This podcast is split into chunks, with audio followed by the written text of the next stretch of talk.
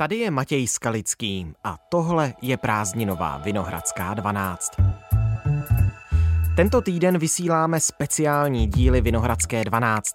Získali jsme pět dlouhých článků z pěti různých světových médií a načetli jsme je spolu s editorkou Žanetou Němcovou.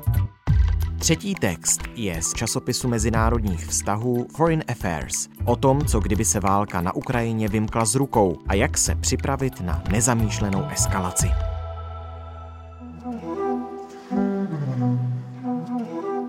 Dnes je středa, 3. srpna. Co když se válka na Ukrajině vymkne z rukou? Článek vydaný v časopise Foreign Affairs napsali Liana Fixová a Michael Kimmich. Přeložil Daniel Dolenský. Válka na Ukrajině se brzy přehoupne do šestého měsíce. A i když se toho hodně namluvilo o tom, že Rusko svým jednáním překračuje veškeré červené linie západu a že naopak západ svou vojenskou pomocí překračuje ty ruské, ve skutečnosti k ničemu takovému nedošlo. Na začátku války si obě strany stanovily určitá nepsaná pravidla, která sice nikdy nebyla výslovně formulována, ale kterými se obě přesto řídí. Mezi ně patří například to, že Rusko toleruje dodávky těžkých zbraní ze západu na Ukrajinu a podporu západních spravodajců ale už ne nasazení západních vojsk. Na opačné straně pak stojí Západ a jeho rezignované akceptování konvenčních útoků Ruska na ukrajinské území, pokud bude dodržena podmínka, že nebudou použity zbraně hromadného ničení.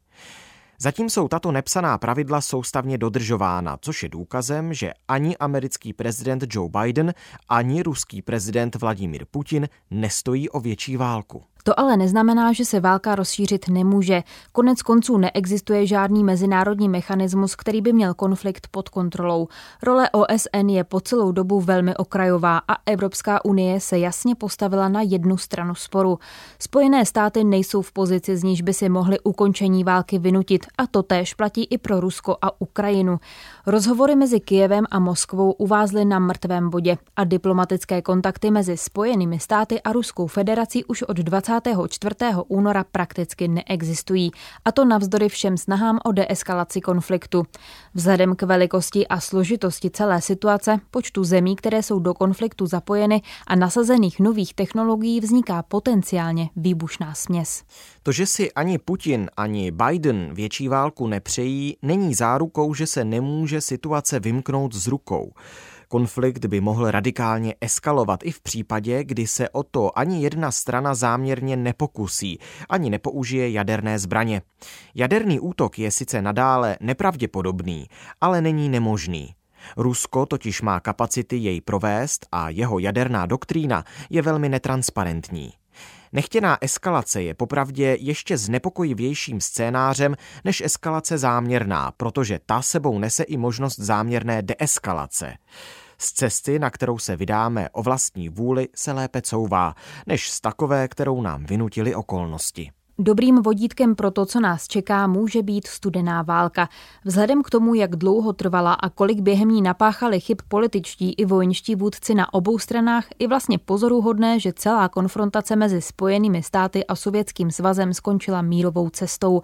To, že lidstvo v jaderné době dokázalo přežít, je sice zázrak, ale kazí ho několik velmi temných momentů ve druhé polovině 20. století, kdy ke konfrontaci chyběl jen krůček a konflikt se opakovaně vyostřoval dál. Podobně se bude pravděpodobně vyvíjet i válka na Ukrajině. Zažijeme fáze, v níž bude celý konflikt relativně pod kontrolou a fáze, v níž se velmi náhle a samovolně vystupňuje. Politici a diplomaté na obou stranách Atlantiku se na tento scénář musí připravit ještě pečlivěji než na možnost záměrné eskalace. Válečná mlha navíc houstne rychlostí a nespolehlivostí sociálních sítí a tato mlha dokáže překrýt i nejlépe promyšlené strategie. Červené linie Biden velmi explicitně popsal, kam v otázce Ukrajiny nehodlá zajít. Nepustí se do přímé intervence, nepodpoří zapojení NATO do konfliktu, nebude Ukrajině nařizovat válečné cíle, které by byly maximalističtější nebo minimalističtější než to, co chce Kijev. A ačkoliv Spojené státy dodávají Ukrajině obrovské množství vybavení, Biden zdůrazňuje, že je nutné rozlišovat mezi ukrajinskou sebeobranou, kterou Washington jednoznačně podporuje, a ukrajinskými útoky na samotné Rusko. Stejnými principy se řídí vojenská pomoc pro Ukrajinu. Biden chce, aby Ukrajina vyhrála v souladu se svými požadavky a na svém území.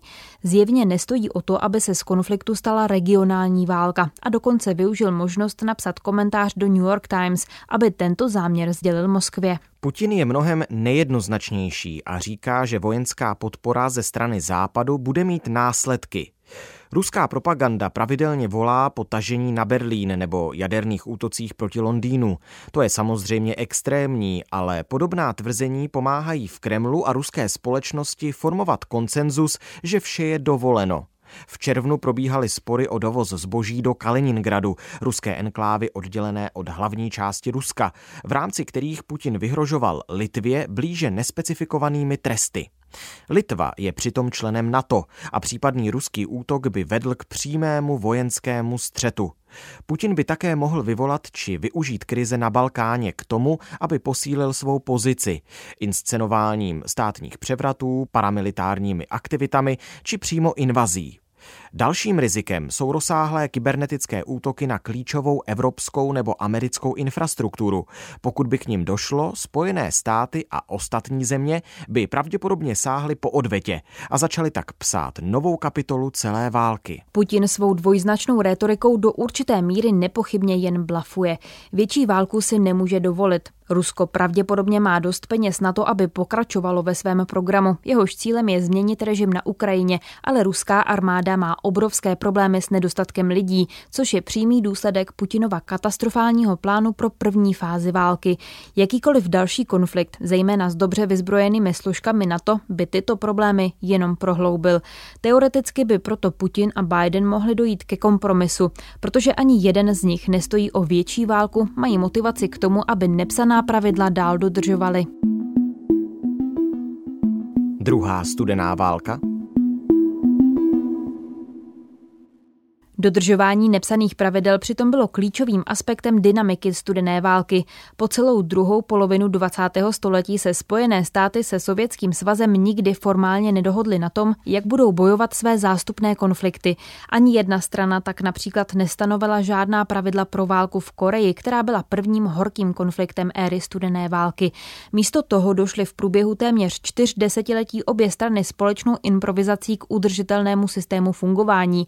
Některé věci Spojenci se směli, navzájem se odsuzovat, kulturně a ideologicky soupeřit, provádět špionáž a realizovat aktivní opatření, jako je šíření propagandy a dezinformací. Bylo povoleno bránit své sféry vlivu, zasahovat do interní politiky jiných států a navzájem podporovat nepřátele toho druhého, a to v míru i ve válce. Ideálně tak, aby se tato podpora dala snadno zapřít. Jiné věci ale byly přísně zapovězeny. Šlo o přímý vojenský střed a použití jaderných zbraní. O tom, jaká nepsaná pravidla přesně platí dnes, se můžeme jen dohadovat. Pro Západ je patrně nejdůležitějším, že se do války nesmějí zapojit jeho uniformovaná vojska. Spojené státy se od tradic studené války odchýlily v tom, že svou podporu už neskrývají, jako tomu bylo třeba v případě americké pomoci afgánským mujahedínům během války se Sovětským svazem v 80. letech. Dnes Washington a jeho spojenci nijak nezakrývají, že Ukrajině posílají těžké zbraně, poskytují vojenský výcvik i mimo ukrajinské území a předávají spravodajské informace sloužící k identifikaci cílů. Rusko se zatím důsledně vyhýbá útokům na konvoje se zbraněmi mířícími na Ukrajinu, dokud jsou na území NATO. Stejně tak nebrání častým návštěvám amerických a spojeneckých politických představitelů v Kijevě, i když cesta vede přes zemi, která je ve válce. Něco podobného by bylo za druhé světové války nepředstavitelné. Naopak pro studenou válku by to byl jev velmi typický. Chůze na hraně Pokud se Spojené státy a Rusko řídí jistými nepsanými pravidly, co by existenci těchto pravidel mohlo ohrozit? Jednou možností je nešťastná náhoda, druhou pak série událostí, které si vynutí eskalaci. Také je možné, že se stane obojí a jedna nešťastná náhoda roztočí eskalační spirálu, jako se několikrát stalo během studené války. Vezměme si například kubánskou raketovou krizi. Spory mezi Moskvou a Washingtonem z roku 1962 týkající se přítomnosti sovětských jaderných zbraní na Kubě se často vykládají jako důkaz kvalit amerického prezidenta Johna Fitzgeralda Kennedyho a jeho schopnosti zachovat chladnou hlavu, ale ve skutečnosti ke katastrofě chyběl jen krůček. Sovětský generální tajemník Nikita Chruščov přecenil své možnosti. Kubánský prezident Fidel Castro byl zbytečně horlivý a Kennedy měl to štěstí, že přišel na přijatelný kompromis, díky kterému se podařilo směnit odstranění sovětských raket z Kuby za odsun amerických raket z Turecka. Jediným důvodem, proč se krizi povedlo deeskalovat, bylo to, že se Chruščov a Kennedy dokázali dohodnout a najít společnou řeč, což se ale stát vůbec nemuselo. Podobně v roce 1983, kdy bylo napětí znovu na vrcholu, si Sovětský svaz špatně vyložil vojenské cvičení NATO nazvané Able Archer, které mělo za cíl simulovat vyostření konfliktu. Moskva cvičení vyhodnotila jako skutečný jaderný útok a nebyla daleko od toho, aby odpověděla katastrofálním protiútokem. I v tomto případě nepsaná pravidla studené války málem nestačila. Je možné říct, že dvě nebezpečné situace, které byly zažehnány, je na 40-letý konflikt docela slušné číslo. Stejně tak lze ale říct, že to je příliš mnoho. Nešťastné náhody se mohou stát i na Ukrajině. Obavy dnes vyvolává zejména aktivita ruské strany. Putin nepsaná pravidla války pravděpodobně vnímá velmi dobře, ale to nemusí platit pro jeho důstojníky, kteří se musí potýkat s frustrující situací přímo na bojišti, problémy s vybavením, nedostatkem lidí a střety s ukrajinskou armádou, která bojuje zdatně a odhodlaně. Může se stát, že někdo z nich vydá pokyn k leteckému nebo raketovému úderu mimo ukrajinské území, například s cílem zastavit dovoz dovoz zbraní. To by byl samozřejmě ruský útok na členský stát NATO, který by nebyl přímo nařízen Moskvou. V takovém případě existuje riziko, že by si Washington incident vykládal jako eskalaci řízenou Kremlem. Vzhledem k tomu, že Putin celou svou válku postavil na lži, nemusí mít po ruce žádný věrohodný způsob, jak tuto interpretaci vyvrátit a pravděpodobně by nebyl ochoten ani schopen přiznat chybu. Válka mezi Ruskem a NATO by pak byla na spadnutí. Užitečným příkladem pro studium interpretace a reakce může být událost z července 2014, kdy ruském řízení separatisté na východě Ukrajiny sestřelili civilní letadlo. Jednalo se o let MH17 malajzijských aerolinek, který byl zasažen raketou země vzduch typu Buk. Zemřelo tehdy 298 lidí, zejména nizozemců. Místo toho, aby Moskva přiznala, že vojáci bojující v jejím zastoupení udělali chybu nebo prostě mlčela, pustila se do šíření absurdních nařčení a navzájem se popírajících dezinformací, kterých vypustila do světa několik desítek. Celý incident zůstal na úrovni slovní přestřelky, protože ukrajinský konflikt byl v té době ještě silně lokální a relativně malý. Nizozemsko sice bylo rozzuřeno, ale nikdy neuvažovalo o vojenské odplatě. Dnes by nicméně podobná situace pravděpodobně dopadla jinak. Na rozdíl od roku 2014 by byl na NATO vyvíjen obrovský tlak, aby něco udělalo a mnoho už tak nervózních zemí by si útok vykládalo jako signál, že Rusko svou válku rozšiřuje. Zmíněný příklad také ukazuje, jak dokáže nejistotu válečné situace rozdmíchávat moskevská propaganda. Ruská média pod taktovkou Kremlu soustavně mluví o letošní válce jako o konfliktu mezi Ruskem a Západem, čímž se rétoricky stále více přibližují k okraji propasti. Když například Litva vyhrožovala tím, že zablokuje přístup zboží do Kaliningradu, reagovala Moskva velmi agresivními proklamacemi, které zněly téměř jako ultimátum. Ve skutečnosti se ale Putin pravděpodobně spíše předvádí uváděl před domácím publikem. Obě strany sice nakonec krizi zažehnaly, nicméně ruské pokusy udržovat konflikt žhavý prostřednictvím domácí propagandy jsou pastí, do které Kreml může chytit sám sebe. Snadno by mohlo dojít i k nešťastné náhodě ze strany Ukrajiny. Při útoku na ruské vojenské cíle se může ukrajinská armáda přepočítat a zasáhnout významný civilní cíl uvnitř Ruska. To je samozřejmě něco, co Moskva na Ukrajině dělá zcela bez zábran. Ruské rakety zabíjejí civilisty včetně dětí a starých lidí každý den. I tak by ale Kreml mohl využít ukrajinský útok, zejména pokud by byl veden zbraněmi dovezenými ze západu, jako záminku pro odvetný úder na vojenský materiál uložený při hranicích nebo dokonce na území NATO. Putin by pravděpodobně předpokládal, že byl ukrajinský tah západem posvěcen, podobně jako věřil, že povstání na Majdanu v roce 2014, které vedlo k vypuzení Rusy podporovaného prezidenta Viktora Janukoviče, zorganizovala CIA. V takovém případě by ani rozhovory na nejvyšší úrovni mezi Moskvou a Washingtonem nemuseli krizi zabránit. Ve finále by pak mohla vzniknout nezamýšlená eskalační spirála podobná té z období kubánské krize, která by vedla k regionální či světové válce. Hrozba z roku 1962 sice skončila mírovou dohodou, ale přesto je její příběh velmi varovný.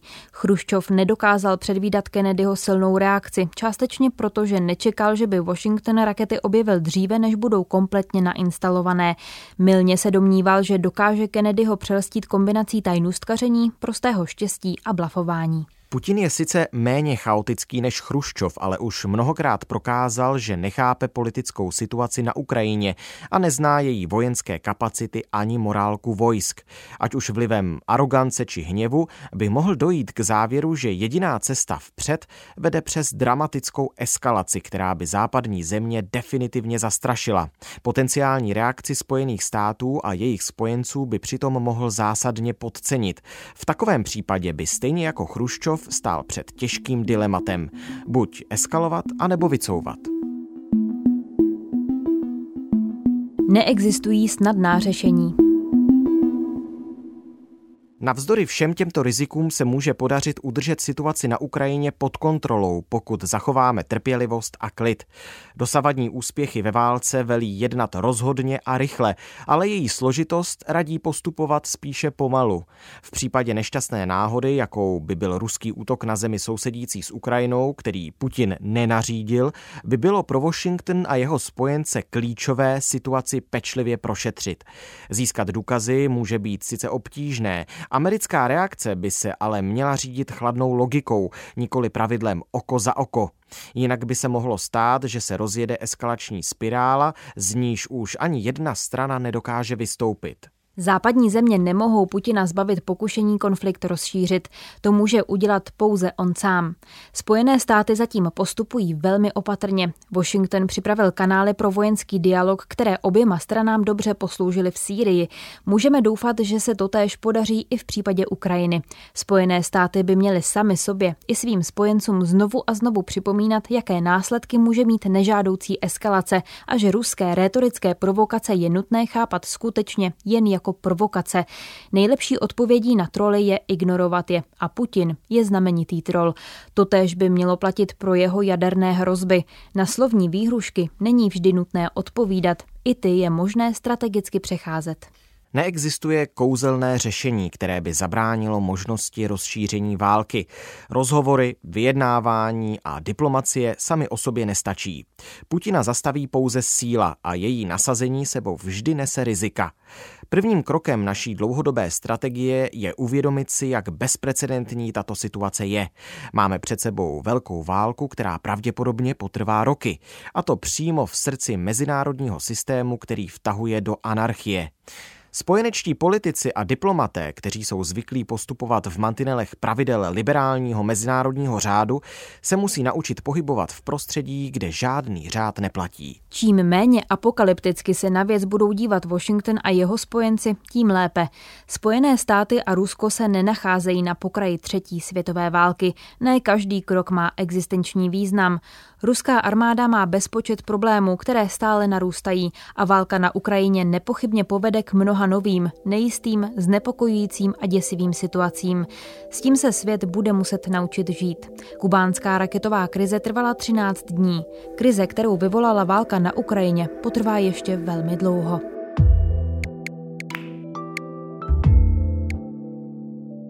Tohle už je všechno z Vinohradské 12, ve které jsme spolu se Žanetou Němcovou načetli long read od časopisu Foreign Affairs.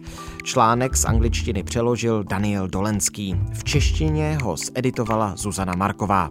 V originále text vyšel 18. července s titulkem What if the war in Ukraine spins out of control?